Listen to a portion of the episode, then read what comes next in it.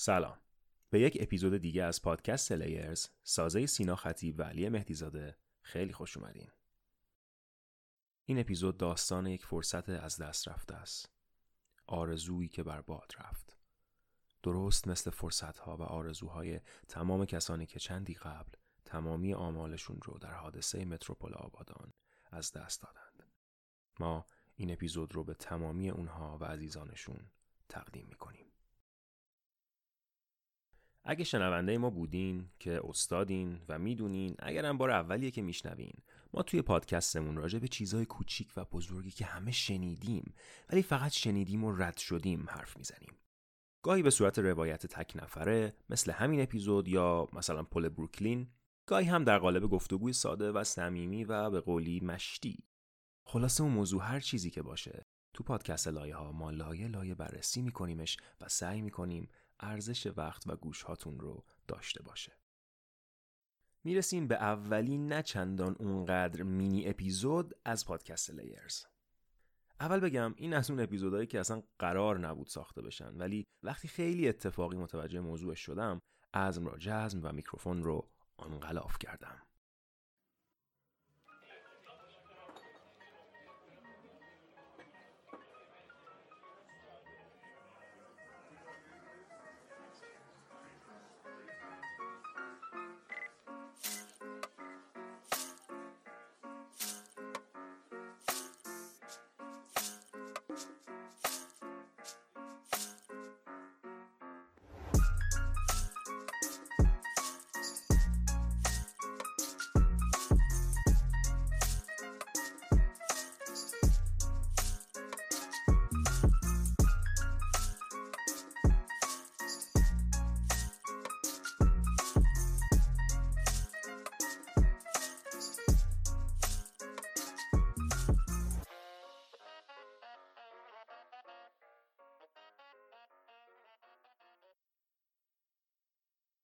تنیس یکی از شناخته شده ترین ورزش های دنیا که سالیان سال همه جای دنیا هر روز هزاران نفر بهش می‌پردازن. کلی هم تورنمنت و مسابقه های جور و جور همه جای دنیا داره. حتی مملکت خودمون هم فدراسیون و تشکیلات و اینا داره و روز به روز داره به علاقه مندانش اضافه میشه. کلا هم یه طوری فانه که شما حرفه یا نیمه حرفه هم نخواهید دنبالش کنین و اصلا ضربه هم درست حسابی بلد نباشید بزنید یک ساعت بازی کردنش قطعا بهتون حال میده. ورزش پرزد و خوردی هم نیست. بالاخره فاصله دارن بازیکنها از هم و تماسی ندارن. چی بشه که حالا یه توپی اتفاقی بخوره به بازیکن که اونم خیلی ضربه نیست تماس نیست و البته جراحت خاصی نداره. درسته؟ درسته. درسته. به جز یک بعد از ظهر در سیوم اپریل 1993 هامبورگ. همین اول بگم که این داستان فقط واسه علاقه مندای تنیس نیست. اگرچه تنیسورها و دنبال کنندگانش ممکنه بیشتر باش ارتباط بگیرن. کسی که داستانش رو می‌خوام تعریف کنم ولی یکی از عجیبترین بیوگرافی ها رو بین تمام ورزشکارها داره. دوم دسامبر 1973 در یوگسلاوی سابق در منطقه‌ای که الان جزو سربستان محسوب میشه مونیکا سلس کوچولو متولد شد. راجع به شرایط تنیس تو اون زمانی که مونیکا مثلا به دنیا اومد و کوچیک بود و اینها خیلی نتونستم راستش اطلاعاتی پیدا کنم. شما اگه زندگی اکثر ورزشکارهای حرفه و موفق رو تبرق کنید معمولا چند تا چیز مشترک با هم دارن. یکی اینه که معمولا از سن خیلی کم شروع به ورزش می‌کنن. دیگه اینه که اگه تو خانوادهشون بگردین معمولا ریشه از ورزش رو پیدا می‌کنین. پدر، مادر، خواهر، برادر بزرگتر. و سوم اینکه این آدم ها به شدت انسان های اهل رقابت هستند و این فقط هم تو زندگی ورزشیشون نیست. ذهنشون اینطوری کار می‌کنه. اینجوریه که بیای بازی کنیم. اگه من بردم که هیچ. ولی اگه نبردم انقدر بازی می‌کنیم که نه فقط من ببرم تو بگی غلط کردم. و البته چقدر حیف که خیلی از آدم این روحیه رو دارن و ازش استفاده نمی‌کنن. بگذاریم. مونیکا هم تقریبا چون این کاراکتری داشت. تنیس رو با تشویق پدرش از پنج سالگی شروع کرد و با تشویق پدر ادامه داد و با تشویق پدر استایل بازی کردنش هم خاص شد. پدرش یک مربی تنیس بسیار شناخته شده توی یوگسلاوی نبود. یک کارتونیست برای مجله بود که با طراحی هایی که برای دخترش می‌کرد روز به روز علاقه اون رو به تنیس شعله ورتر می کرد. راجع به اون استایل خاص هم بگم که ضربه forehand در تنیس چه آقایون چه خانوم ها با یک دست که معمولا هم دست غالبشون هستش زده میشه. مونیکا ولی گفت یه دستی مال سوسولاس و اینا علاوه بر backhand ش که دو دستی می‌زد forehand ش هم دو دستی می‌زد. گذشت و گذشت و تمرین های مونیکا ادامه پیدا کرد و اولین تورنمنت مهمش رو توی مایامی آمریکا انجام داد به اسم Junior Orange Bowl. اون موقع 11 سالش بود و خب طبیعتا همونطور که از داستان حدس می‌زنید و برمیاد قهرمان هم شد. همونجا بود که توجه نابغه استعدادیابی تنیس نیک بولتیری رو جلب کرد. اوایل سال بعد هم همراه برادرش کلا رفتن مایامی که تمرینهاشو جدی تر دنبال کنه و چند ماه بعد پدر و مادرش هم بهشون ملحق شدن. حدود دو سال تمرین جدی و حرفه‌ای تنیس رو تو آکادمی بولتیری انجام داد و اولین تورنمنت حرفه‌ایش رو 1988 انجام داد. و سال بعد رسما به تور بین المللی تنیس زنان ملحق شد. ببینین کلا با گذر زمان تو تمام ورزش ها مقدار و کیفیت رقابت بسیار زیاد شده و اون پنجره پیشرفت برای شما به عنوان ورزشکاری که می‌خواین مسیر قهرمانی رو طی کنین بسیار کوچیکه فقط هم تنیس نیست بسکتبال فوتبال شطرنج بدنسازی همه همینن ولی حتی سال 1989 هم. اینکه دختر 15 ساله تو اولین سالش تو تور سال رو با رنکینگ 6 تموم کنه مغز و جر میده. مهمترین اتفاق اون سال مسابقات رولنگروس بود که سلس تونست تا نیمه نهایی پیش بیاد. ولی از اون مهمتر کسی بود که اون طرف تور ایستاده بود. و اگرچه اینجا تونست سلس رو توی تنیس شکست بده تأثیری که بعدا روی کل زندگی سلس خواهد داشت صدها بار از این باخت. بیشتر خواهد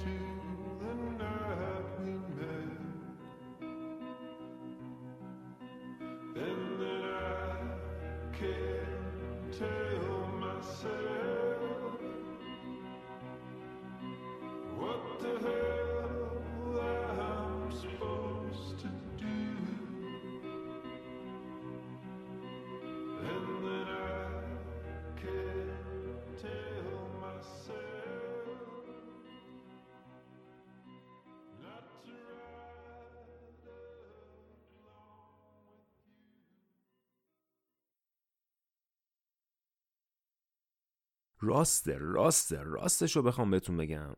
من خودم تا چند وقت قبل که تصمیم به شروع به نوشتن این اپیزود کنم اصلا اسم مونیکا سلس رو هم نشنیده بودم.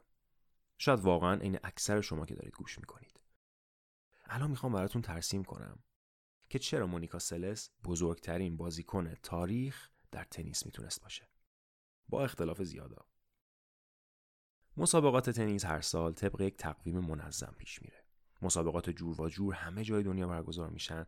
با امتیازهای مختلف های مختلف از چند هزار دلاری تا چند میلیون دلاری. زمینایی که انقدر کوچیکن که کلا چند تا صندلی گذاشتن واسه اقوام بازیکن‌ها اینا بیان نگاه کنن. تا استادیوم های چند ده هزار نفری.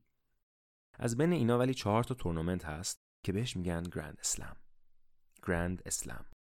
حالا اینا رو شاید می‌دونین ولی من میگم مثلا شاید یکی تنیس رو کلا دوست نداشته تا الان. ولی بتونه خط داستان اپیزود رو راحت دنبال کنه. اهمیت این Grand Slam از بقیه بیشتره. مثلا مثل Champions League فوتبال یا مثلا پلی آف توی بسکتبال NBA. اکثر هم استادیوم هاش خالی از جمعیت نمیمونن. مخصوصا وقتی بازیکن های سنگین وزن میان. یه طوری هم مهمن که وقتی کارنامه یه بازیکنی رو دارن توصیف می‌کنن اول میگن آقا طرف چند تا گرند اسلم برده وایسا بعد میرن سراغ بقیه چیزا. تو همین لحظه بیشترین تعداد گرند اسلم ها برای سرنا ویلیامزه که 23 تا گرند اسلم برده. البته مارگارت کورت رو هم داریم که 24 تا گرفته. البته مال قبل از نیو ارا یا عصر جدیده که خب خیلی شاید حساب نشه نمی‌دونم. ولی جفتشون عددهای وحشتناک زیادی هستن و فکر نکنم کسی بتونه حداقل تو ده 15 سال آینده رو دستشون بیاد. و غم و درد مونیکای قصه ما توی همین عدداست چرا؟ اکثر ورزشکارای حرفه‌ای که اسمشون در دفتر تاریخ ورزششون ثبت شده معمولا یه چند سالی طول کشیده تا قلق برنده شدن دستشون بیاد. تا اون دی ان ای قهرمانیشون بیدار شه. داشتن و اون ذاتشو داشتن. اسمشون هم بعضی وقتا بوده یعنی شناخته شده هم بودن. ولی تا بتونن اون دامیننس اون برتری رو نشون بدن یه کمی طول می‌کشه. مونیکا جان مثل بولدوزر کریر ورزشیش رو شروع کرد. راجر فدرر قبل از 20 سالگیش صفر تا گرند اسلم برده بود. رافائل نادال دوتا سرنا ویلیامز یه دونه. مونیکا سلس قبل از تولد 20 سالگیش یا به عبارتی وقتی هنوز تینیجر بود 8 تا گرند اسلم گرفت. یه بار دیگه تکرار می‌کنم مونیکا سلس قبل از تولد 20 سالگیش 8 تا گرند اسلم گرفت. و این مال دوره نوین تنیسه. مناجب اون زمانی که مثلا با راکت های چوبی بازی می‌کنن که صحبت نمی کنیم رقابت سنگین بوده. مونیکا همونطوری که گفتم بولدوزروار و خیلی سفت و سخت دهه 90 رو شروع کرد. شروع این سفت بودن هم سال 1990 بود. همین موقع های سال اتفاقا. پاریس تورنمنت رولند گروس که رفت و رفت و رفت و فینالم گرفت و شد قهرمان رولند گروس. شد صاحب یک جام Grand Slam و شد جوانترین قهرمان پاریس توی 16 سالگی. اون سال تو چند تا event دیگه هم قهرمان شد ولی Grand Slam ی دیگه نتونست بگیره. سال بعدش ولی. شنوندگان عزیزم کسی که وارد رنکینگ صد نفر برتر دنیا میشه یعنی از سن کم شب و روز کار کرده. رژیم های سخت، روزهای سخت، تمرین های سخت، صد هزار بار باختن تا بالاخره روی روند برد افتاده و وارد صد نفر برتر شده. یعنی شده پدر و مادر تنیس همزمان با هم. واقعا. حالا از این صد نفر چند تاشون گرند اسلم می‌گیرن؟ کمتر از ده درصدشون. یعنی اکثر بازیکنهای تنیس اصلا نمی‌تونن به یه جام گرند اسلم بوسه بزنن و اسمشون روش حک بشه. فقط بازیکنهای خاص با کاراکترهای خاص. حالا چی بشه بزنه یه بازیکنی که مثلا ما اسمشو نمی‌دونیم بیاد یه سال قهرمان بشه؟ همون بازیکنم. همون بازیکنم. اگه اون سال بگردی ببینید شکل فعالیتش چجوری بوده انگار یه آتیشی توی وجودش هست که تونسته جامو بگیره. این تازه برای یه بار بردنه. اونم تازه مثلا 25 26 سالگی شاید. اکثرا اینطوری مونیکا 16 سالگی رو که گفتیم اولیشو گرفت. سال بعد سه تا از چهار تا گرند اسلم گرفت. سال بعدش سه تا از چهار تا گرند اسلم رو گرفت. سال بعدم اولیش رو گرفت و با انگیزه و تکنیکی که هر روز پخته تر و بهتر می‌شد رفت که بقیه رو هم درو کنه.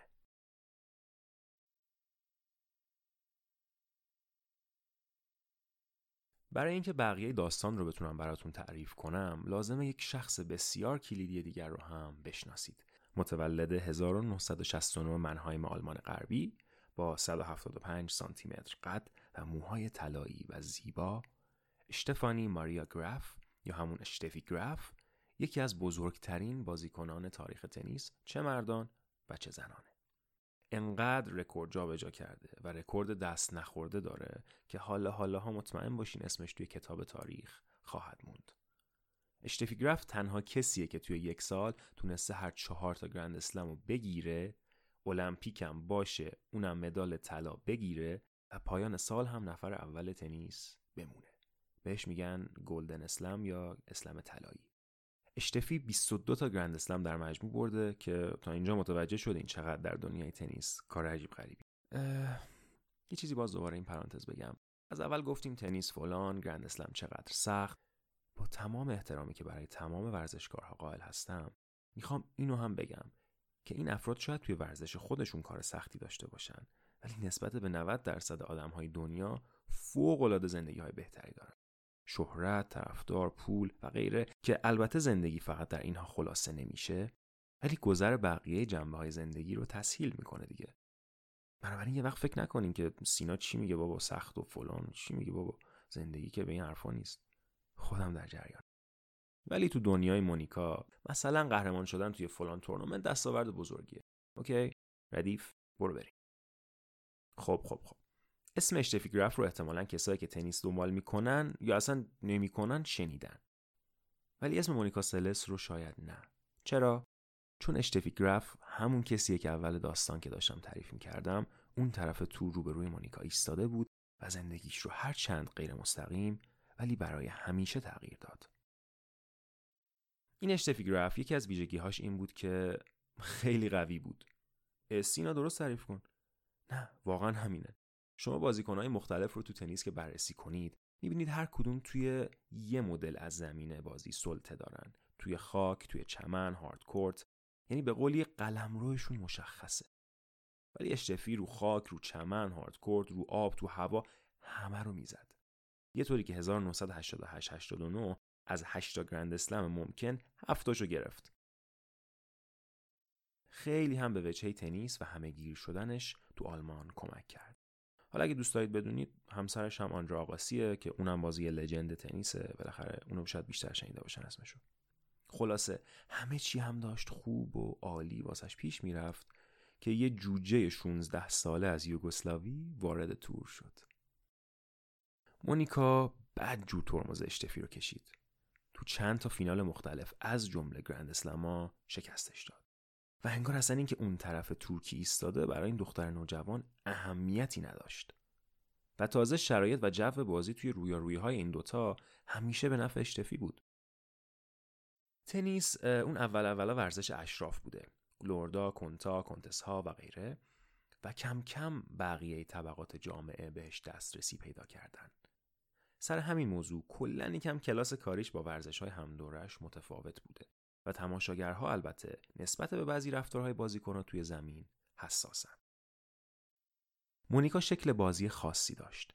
علاوه بر بکندش که دو دستی می‌زد، فورهندش هم دو دستی می‌زد. خب شاید خیلی چیز عجیب غریبی برای تماشاگر نباشه. ولی قضیه دوم صدای مونیکا موقع ضربه زدن بود. خیلی ماریا شاراپووا رو به عنوان بانوی فریادها می‌شناسند. ولی این سبک رو یعنی صداهای بلند موقع ضربه زدن در واقع سلس وارد دنیای تنیس کرد. صدایی که موقع ضربه زدن ایجاد می کرد تا 93 دسیبل هم می رسید که بلندیش تقریبا به اندازه جک همر این مته که باش آسفالت خیابون ها سوراخ می‌کنن. اندازه اوناست. و جالبه بدونید برای سلامتی گوش هاتون بهتر اون صداهای بالاتر از 90 دسیبل بیشتر از دو سه ساعت در طول روز نباشن. ممکنه گوشاتون آسیب ببینه. انقدر صدا بلند بوده پس کلا یکم گارد داشتن تماشاگران نسبت بهش خصوصا وقتی تازه اومده بود ولی منتالیتی مونیکا کاملا مثل یک قهرمان بود و اصلا این چیزها روی کارش تأثیر نمیگذاشت. April 1993 مونیکا سلس در تورنمنتی در هامبورگ شرکت کرد. تا یک چهارم نهایی طبق معمول اومد بالا. سیوم April یه بازی با ماگدالنا مالیوا داشت. ست اول رو زد ست دوم رو چهار سه جلو بود و وقتی گیم خودش رو برنده شد یعنی بازی از سه سه شد چهار سه اومد و روی صندلیش نشست. طبق معمول بطری آب رو برداشت اندکی نوشید و چند ثانیه بعد صدای فریاد یک مرد و بعد جیغ یک خانم و بعد فریاد تماشاگران ورزشگاه رو پر کرد. lost you, so many.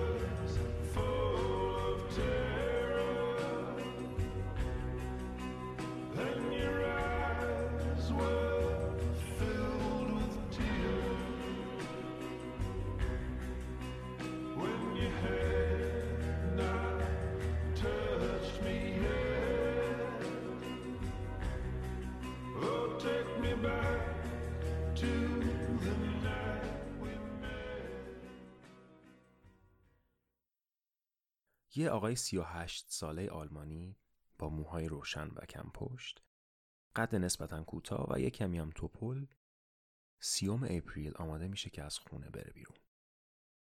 یک کیف همراهش بوده. تو کیفش چی بوده؟ یکم سوسیس سه هزار فرانک و یک چاقوی بزرگ آشپزخانه. گونتر پارشه شاید در دید اول یه آدم نرمال به نظر می رسید ولی اون یک راز بزرگ داشت. عاشق اشتفیگراف بود. و عاشق که میگم یعنی آبسست پستراش رو در دیوار داشت شب و روز بهش فکر می‌کرد و دوست داشت که همیشه اونو برنده ببینه. می‌گفتن می‌گفته که چشمان اشتفی مثل الماس و موهاش مثل ابریشمه. پس وقتی یه دختر اهل یوگسلاوی اومده بود هم جامو ازش می‌گرفت و هم رتبه یک رو انگار زندگی گونتر از هم پاشیده شد. پس تصمیم گرفت که خودش دست به کار بشه و این مشکل رو برطرف کنه. رفت و رفت و رسید به ورزشگاه نشست توی جایگاهش صبر کرد و وقتی داور پایان گیم هفتم ست دوم رو اعلام کرد آرام آرام به زمین نزدیک شد.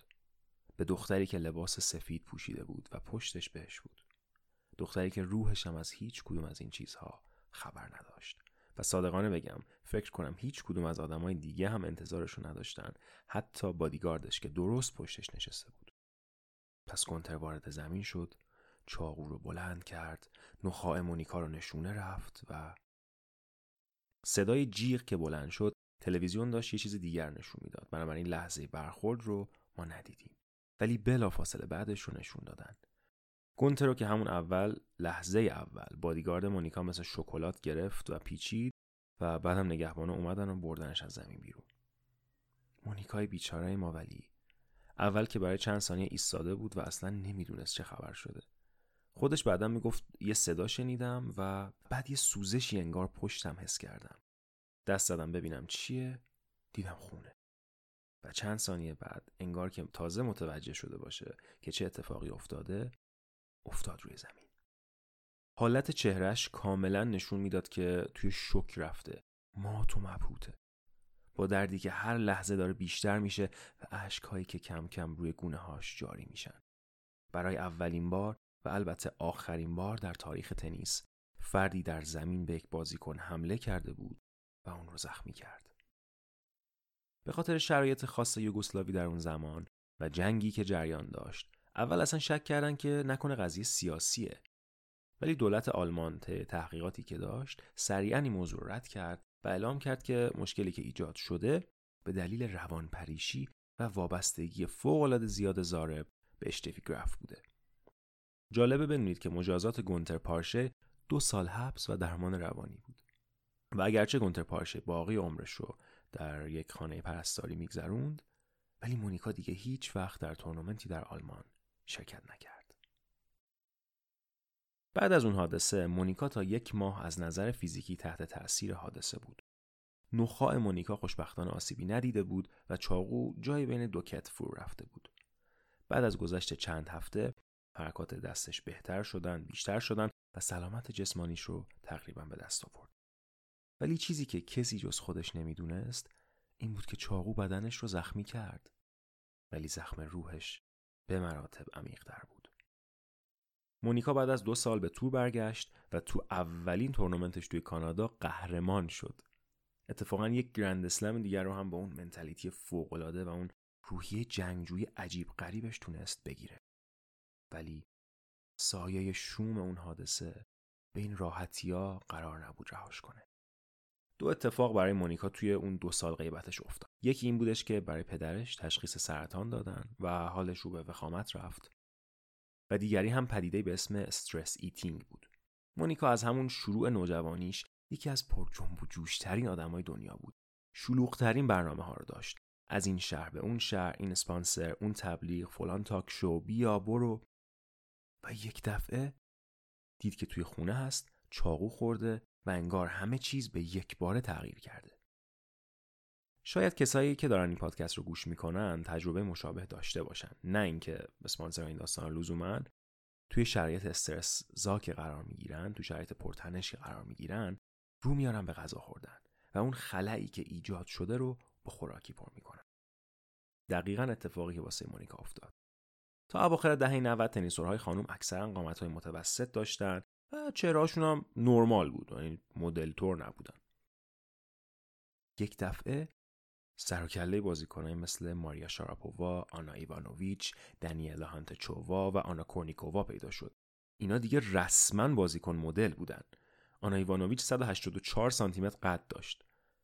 و همین شد که توقع مردم و توقع مطبوعات از یک بازیکن زن تنیس بالا و بالاتر می‌رفت.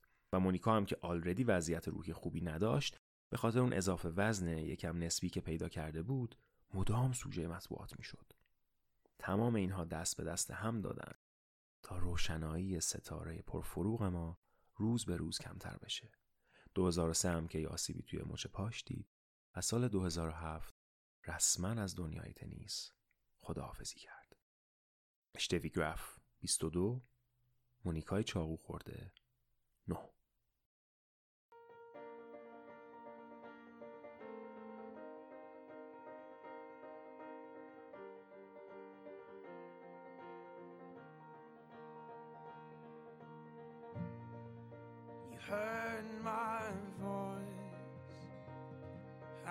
out of the woods by choice. The shelter also gave the shade, but in the dark I have no name. اینکه اگه هر کدوم از ما تو شرایط مونیکا بودیم چی کار می‌کردیم خودش ساعتها بحث داره ولی چیزی که من می‌خوام از این داستان با خودتون داشته باشین ایناست. شما هیچ وقت نمی‌دونین که کل زندگیتون قرار پنج دقیقه بعد چطور باشه. 180 درجه بچرخه به عرش برین به فرش برسین. پس تو رو خدا اونجوری که واقعا ته دلتونه اونجوری که دوست دارین زندگی کنین. من خودم خیلی وقتا برمیگردم نگاه می‌کنم میگم مثلا من چرا فلان کار انجام نمیدم؟ چرا توی ذهنم برای خودم یه صدی درست کردم؟ و گفتم نه خب من که نمی‌تونم این کار کنم. دوم اینه که وقتی یک فاجعه توی زندگی اتفاق میافته خیلی راحته که ول کنیم. خیلی راحته که وا بدیم. ولی رد شدن از اون فاجعه فقط یکم زمان و یکم تلاشتون رو میطلبه. همین. مونیکا هر دو روی این سکه رو دید. دو سال استرس غذا خوردن های نان استاب تنش های روانی. و از اونور جنگیدن برای گرفتن یک گرند اسلم دیگه و گرفتنش. این نشون می‌داد که از نظر تکنیکی و فیزیکی مونیکا می‌تونست ده تا Grand Slam دیگه هم بگیره. ولی انقدر از درون و بیرون پالس های منفی می‌گرفت که تصمیم گرفت از این ها بیاد بیرون.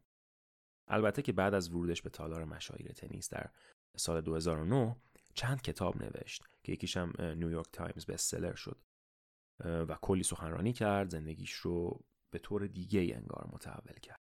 الان هم بسیار خوشحال هستش و با خیلی از تنیسورها در ارتباط مثلا یادمه که نوواک جوکوویچ که پارسال یو اس اوپن رو از دست داد یعنی می‌رفت که 21 امین گرند اسلمش رو بگیره.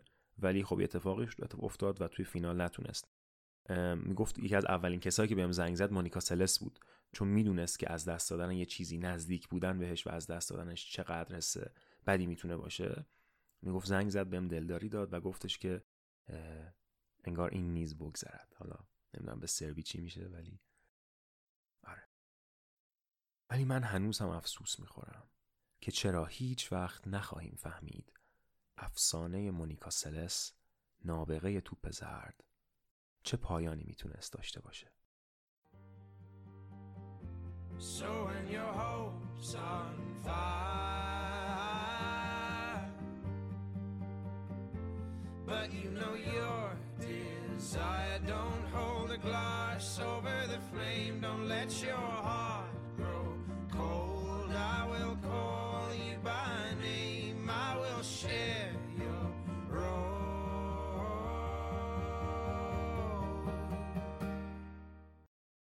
ممنونم که اپیزود رو گوش دادین. امیدوارم مثل همیشه باش ارتباط برقرار کرده باشین و حال داده باشه بهتون.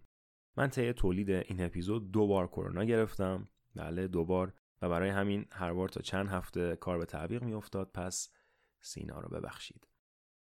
ما رو توی همه جای این دنیا می‌تونید پیدا کنید Castbox، Google Podcast، Apple Podcast، Spotify، کانال تلگراممون و البته page اینستاگراممون هم هست دنبال کنید و ما خیلی خوشحال میشیم. نظراتتون رو مثل همیشه برامون بنویسید. این کامیونیتی هایی که توی این پادگیرها در واقع تشکیل میشن خیلی کمک می‌کنن به رشد پادکست. ما هیچ چی نمی‌خوایم ازتون. فقط می‌خوایم که اگر حال کردیم باهاش یه فیدبک کوچولو بهمون بدین. خیلی مخلصیم. سعی کنید مونیکا سلس درونتون رو بیدار کنید و به هیچ چاقویی اجازه برش رویاهاتون رو ندید. تا اپیزود بعدی. پیس